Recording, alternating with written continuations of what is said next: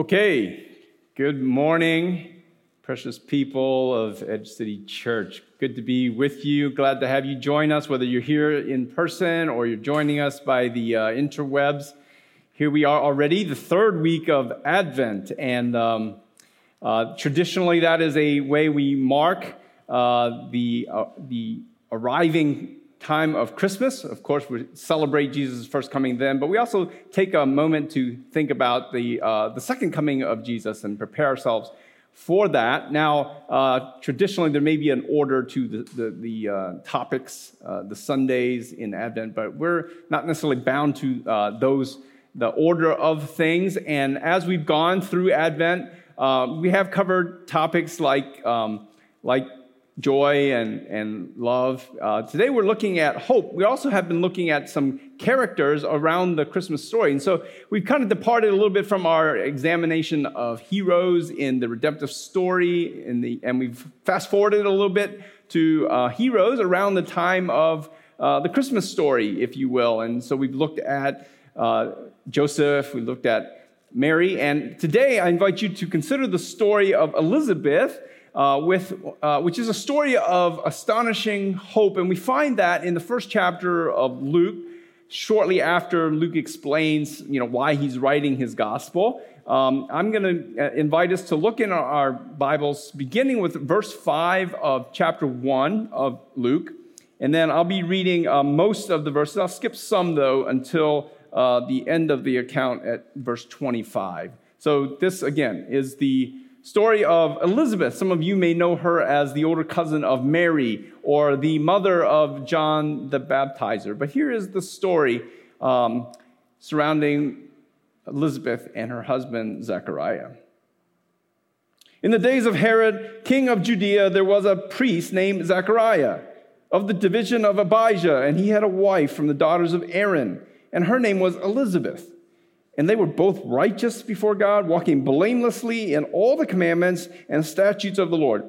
But they had no child because Elizabeth was barren and both were advanced in years. Now, while he was serving as priest before God, when his division was on duty according to the custom of the priesthood, he was chosen by Lot to enter the temple of the Lord and burn incense. And the whole multitude of the people were praying outside at the hour of incense. And there appeared to him an angel of the Lord standing on the right side of the altar of incense. And Zechariah was troubled when he saw him, and fear fell upon him. But the angel said to him, Do not be afraid, Zechariah, for your prayer has been heard. And your wife, Elizabeth, will bear you a son, and you shall call his name John. I'm going to jump to uh, verse 18. And Zechariah said to the angel, How shall I know this? For I am an old man, and my wife is advanced in years. And the angel answered him, I am Gabriel. I stand in the presence of God, and I was sent to speak to you and to bring you this good news. And behold, you will be silent and unable to speak until the day that these things take place, because you did not believe my words, which will be fulfilled in their time. And the people were waiting for Zechariah, and they were wondering at his delay in the temple. And when he came out, he was unable to speak to them, and they realized that he had seen a vision in the temple, and he kept making signs to them and remained mute. And when his time of service was ended, he went home. After these days, his wife Elizabeth conceived, and for five months she kept herself hidden, saying, Thus the Lord has taken from me in the days when he looked on me to take away my reproach among people. This is the word of the Lord. Let's uh, ask the Lord to bless this following time. Lord God, we come and this is your word, and we ask that you would have your way even now, that the words of my lips and the meditations of my heart, of all our hearts, of all our thoughts, of all the things we type, perhaps even on chat, would be pleasing in your sight, our rock and our redeemer. This we pray in Jesus' name. Amen. So, have you ever told yourself, it can't get any harder? And then something happens, a change comes along, and oh, it just got harder. Or at least it hasn't gotten any easier. And you're wondering, when's, when's it going to turn better for me? When am I going to get a break? When are things going to finally look brighter? Elizabeth had already a hardship to deal with. Their life was not easy. We'll get into that. But Zechariah, her husband, comes back from serving at the temple, and what's this? He can't talk. Husband, what have you done? What did you do? And, he, and he's frantically perhaps trying to, to sign or, or to scribble out like what he has been told. This news.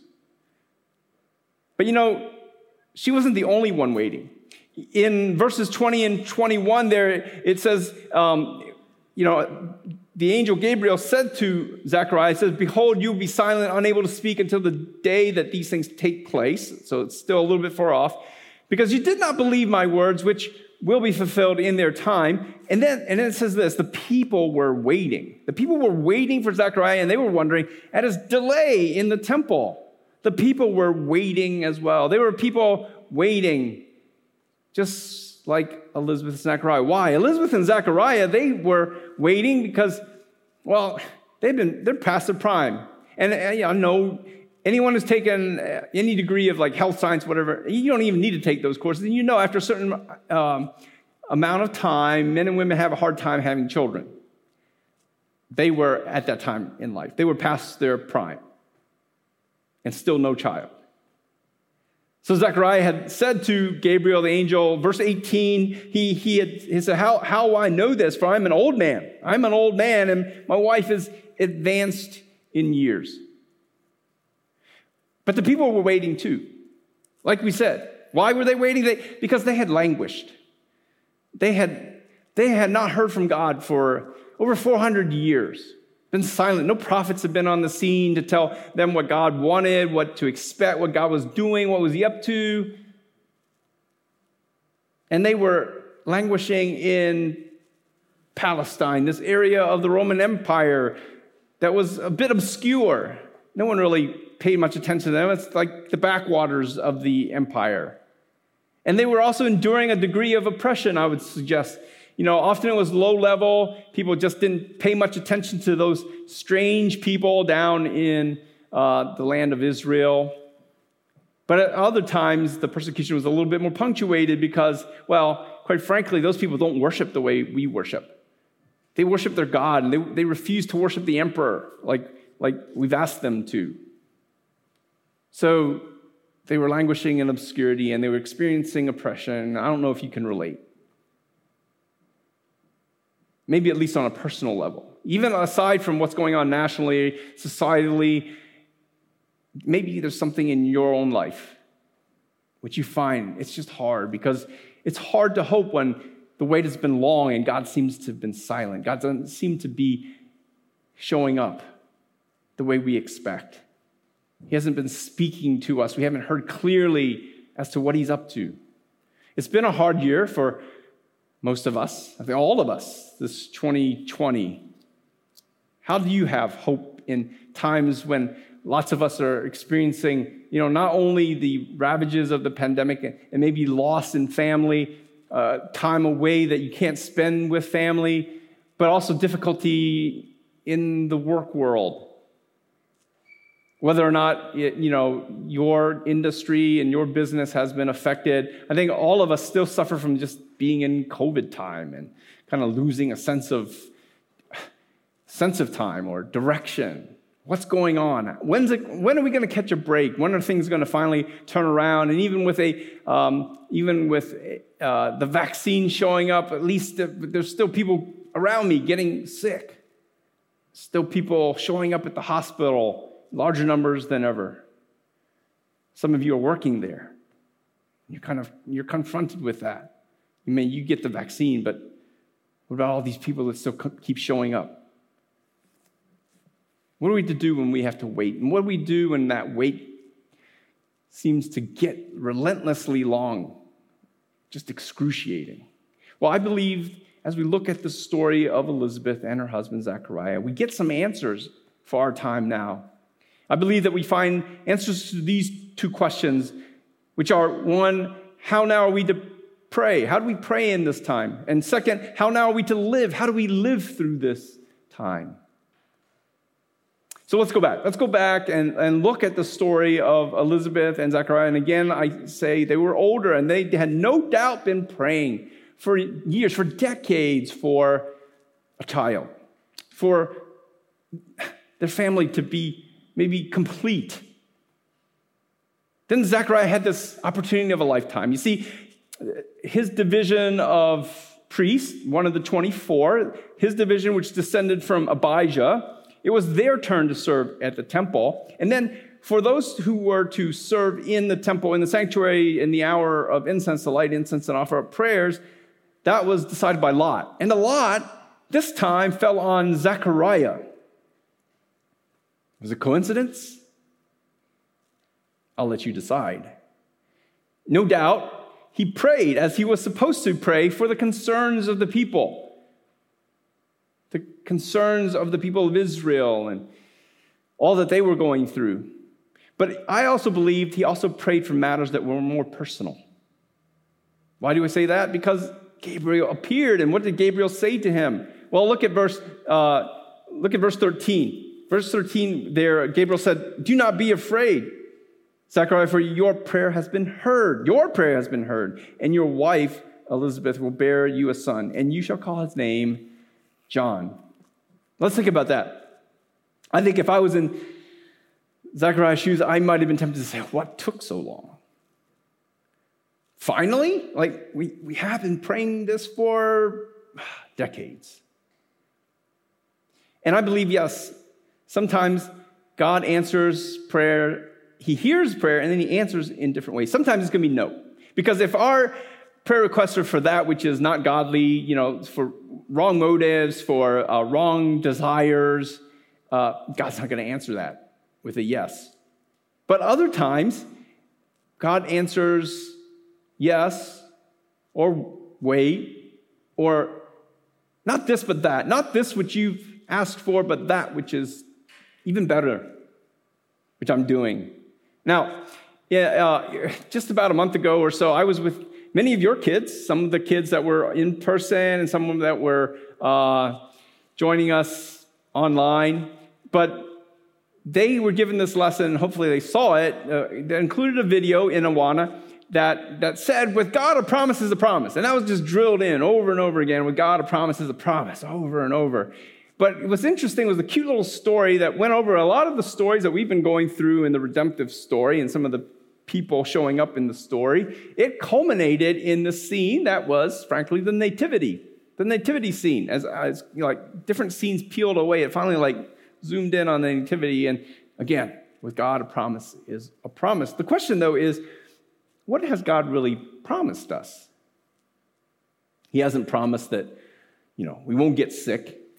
He hasn't promised that we will make a lot of income you know, rake in the cash. He hasn't promised you promotion after promotion. He hasn't promised that, you know, you won't let go, be let go at the job. He hasn't promised that there won't be people near and dear to you that won't die. What has he promised? He's promised us basically that he will be our God. We will be his people. He will save us, and he will never leave us or forsake us. And that promise then gets answered in what he's doing here in this story. Sometimes the answer is yes, sometimes it's wait, and sometimes it's actually, I've got something better. And in this case, it, I believe it was a matter of kind of all three of those things. It was yes now, but it had been wait. And now there was something better. You see, because this son that would be born to Elizabeth and Zechariah, this John, this one that they would call John, he was to be the forerunner, the forerunner of the Messiah. The Messiah in whom all God's promises are yes and amen. You see, what should we take away from this then? Well, basically, it's this. First, simply, we pray. Pray, trusting that God answers you in his best way. Pray, trusting that God answers in the best way. Trust that it may not be the way that you envisioned it, it may not be the way that you want it or think you need it, the way you've asked for it, but trust, however it's going, it's going to be in the best way. the best way for your good and His glory, for you to be given a role in His story, but it will also be in a way that increases His fame, His glory, and also to give you a name, a new name, His name, that you will be known as Christ, belonging to Him, that you will be Christian or little Christ. So that's how we should pray. Pray knowing that He answers in the best way. But how should we then live? Well, let's go back further in this passage. We read it. I don't know if you caught it. See what it said there in verse 6. In verse 6, it said, And they were both righteous before God, walking blamelessly in all the commandments and statutes of the Lord. Now, it would have been very easy, I, I, think, for them to say, What's the point? What's the point in doing all this? You know, they, they, they had grown up in religious families. They were, they were both like from uh, families of priests. And um, so they were well acquainted with God's commands. And they could have said, Hey, listen, we, we, we've tried to uh, be very careful in observing these things. We've been obedient. And look, what's, what's it gotten us? Our prayers don't seem to be answered any quicker. So, what's the point? And it could have been very easy for them to reason. It makes no difference. It makes no difference how we live.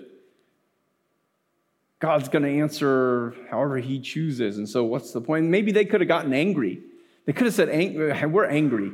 We're not getting what we have prayed for, and so we're going to stop being so careful.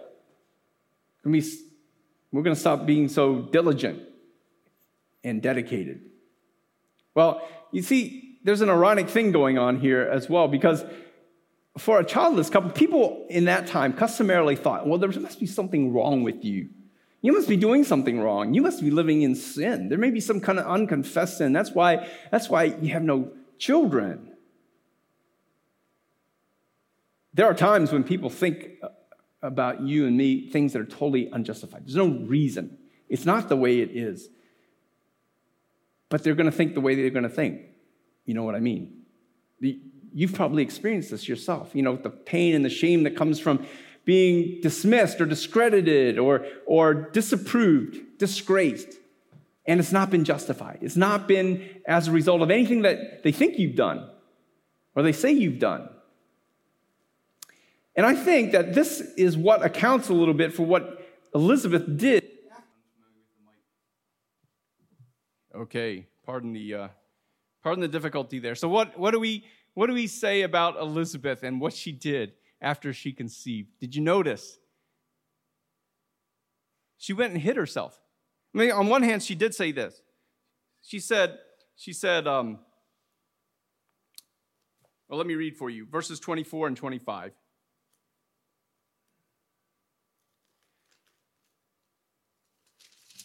She says, um, Thus the Lord has done for me in the days when he looked on me and taken away my reproach among people. Her reproach had been taken away. All those questions that they had about her, all those things that they may have said, all those things that they may have whispered behind her back, those things were removed. I don't know what it might be that uh, today you might need to have the Lord removed for you, what reproach. Because try as you may, no matter what you do, no matter what you say, you can't take away what people are thinking and what people are saying. And it has to be something that, that the Lord has to do for you. That's something that we have to maybe just trust and, and learn just the same way that Elizabeth realized. But you know, what, what else did she do? Did you realize that she also hid herself for five months after she conceived. And, and we might wonder, well, why? Why five months? Why would you go vanish on people uh, for five months? Well, I think the answer is um, it's kind of speculative. You don't know for sure, but it could have been this. One, one reason might have been she just kept wanting to keep from gloating. She wanted to keep from saying anything like unwise or, or even sinful. Because you know how the tendency is like if people have been saying all kinds of stuff, about you or thinking all kinds of stuff about you, and then, and then God shows and sets the record straight. Isn't it tempting to see, to go to people and say, see? Or say even something more than that? Like, you guys all thought of this about me, but look what was really true. And look what's happening. But I think another thing, besides, you know, trying to maybe remove herself from uh, being tempted, was just this idea of not having to answer all the questions that were probably coming her way. You know, and, and remember, Zechariah was going to be of no help at this point. He couldn't speak up, right? So at best, he could try to answer questions of, well, what's God doing? What's he up to? Why now? Why, why, what, what are you guys feeling and all that? What do you expect? He, he, he could have tried to sign, he could have tried to scribble, but he couldn't answer much. And, and so maybe to just avoid having to deal with all those questions that were going to be thrown her way, for which she really didn't have anything, you know, to say. She could have had to speculate herself. She just removed herself from the situation. But regardless of what that case may be, what do we learn from all this? What do we learn from the way Elizabeth and Zechariah carried on both before the, uh, the announcement of the birth and then after she actually conceived? Well, it's this I think we live knowing what is coming and what God is doing for you. Live anticipating that Jesus is really on his way. Live anticipating that Jesus is on the way. You know, because because he came once for you already, and he is also coming again. That's his promise. That's a certain promise. We don't have a promise that you know, our families will look a certain way. It won't necessarily look like everyone else's family. You're not going to have the average two and a half kids and a, and a dog necessarily. But this he has promised. He'll be your God. He will save you. He's come for you once and he's coming again. That's what we that's what we kind of observe and, and think long and hard about in this time of Advent. So that's it. But we often forget it. We often forget that He is coming back. And, and we often forget to live that way. But basically, that's what we are to do. We are to live today. We are to live this moment, but also live tomorrow and, and also the day after that, and however long it takes for Jesus to come back, to know that He is on His way. Live for Him in a way also that you would be pleased to have Him find you when He returns live in a way that he would be pleased to find you when he returns. But also live knowing how, you know, what he's already done, how he came for you already once. And if you're not totally sure about what he did in coming for you once already, then you know, see one of the pastors of the church or, or any of the, um, the people in the church leaders or those who are more mature that you trust could be able to quickly, you know, explain to you what Jesus did. And perhaps a, just a quick way to think about that, uh, uh, I, would, I would just maybe summarize in the kind of the remaining time. But, you know, this cousin, once removed, I know some of in our cultures will kind of call him maybe just a nephew or whatever, but he's actually technically would be Elizabeth's cousin once removed, or, or the second cousin of her own son, John. He is going to be the one that everyone was waiting for. He was going to be the break. He was going to be how the story was going to get changed. He was the Messiah for which his, her son, John, would be the forerunner, for, for whom he would be out there in the wilderness crying or shouting, Prepare the way of the Lord. The Messiah would eventually come and, she, and he would remove Elizabeth's reproach for good and also the reproach of all those who would look to him and put their trust in him. So, how? How? Quickly. Uh, Romans chapter 5. I'm going to jump a little bit, uh, jump around a little bit now. Romans chapter 15, sorry, 15 verse 3 says this, For God, uh, for Christ did not please himself, but as, as it is written, the reproaches of those who reproached you fell on me. He took away the reproach He took the reproach upon himself. Now, on one hand, in the Old Testament context, that's talking about the questions, the misgivings, the doubts that have been maybe leveled against God. And, and, and that reproach, Christ took upon and answered, but it's also questions and doubts and the guilt and the shame and all that that belongs to us. That if we've put our trust in Him, He's taking it upon Himself and He's taking it off of us. See, He came to live and die in such a way that any reproach, any questions will be removed. Colossians uh, chapter 1, uh, verse, verse uh, 21 and 23. I'm sorry, verses 21 through 23 says it this way And you, you who were once alienated, hostile in mind, doing evil deeds, he is now reconciled in his body of flesh by his death in order to present you holy and blameless and above reproach before him. If indeed you continue in the faith, stable and steadfast, not shifting from the hope of the gospel that you heard. If you continue to believe, put your trust in this gospel, and you have this hope of the gospel for you, then, then this is yours. Your reproach has been removed. He died to make you and me holy, to be above reproach. But he didn't just die. Jesus didn't just die. He also he also came forth from the tomb. He also resurrected. And then so First Peter chapter 1 verse 3 puts it this way, if I can just refer to this real quick. Verse 15, 1 Peter chapter 3 verse 15, but in your hearts um, I'm sorry, verse I need to read chapter 1 first.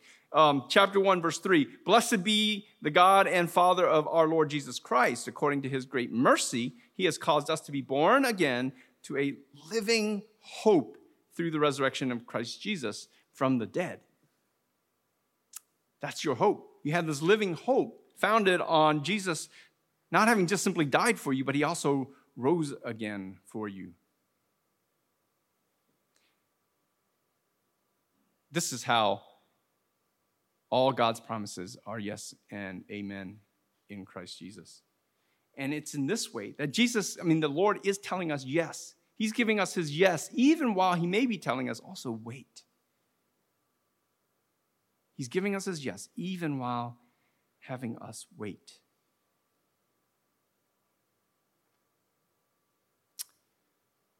Peter further exhorts us then in uh, chapter 3, just a few chapters over that if we realize this for ourselves, if we realize what God has done and is doing in Christ Jesus, then he says this in uh, verse 15 of chapter 3 But in your hearts, honor Christ, the Lord is holy, always being prepared to make a defense to anyone who asks you for a reason for the hope that is in you.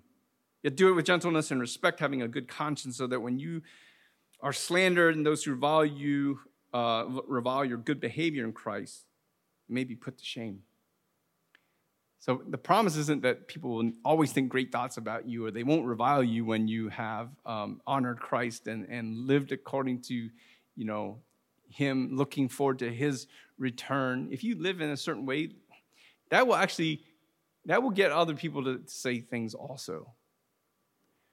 Our part in this though is to be able and ready to give a reason for the hope that you have in you even in the most difficult of times, even in the hardest of times, even when everyone else seems to be struggling. Do you have this hope and do you know why you have it? Can you explain it? Are you prepared? The Lord is giving us his yes, even while telling us to wait. Wait for his return, wait for Jesus to come again. And that's not always easy.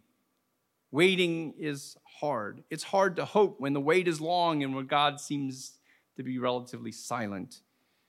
But still, as we've said, pray. Pray with faith and live. Live ready for the future. And in this way, you will remain hopeful, stunningly hopeful, astonishingly hopeful for those who are around you, it will be astonishingly noticeable. And in God's hands, it will also be marvelously instrumental. He will use it. He will use it today as well as all your tomorrows, all the days until He returns.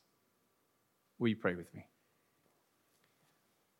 Lord God, it is indeed difficult sometimes to wait and to remain hopeful in the midst of that. But help us, Lord, in even this time of Advent as we think about what you did in coming to us the first time. And we also look forward to your coming again the second time. Help us while we wait to know the hope that we have that's in Christ Jesus. What he's already done for us, what he continues to do for us, what he will do for us. Help us to live truly as your hopeful people. We pray this in Jesus' name. Amen.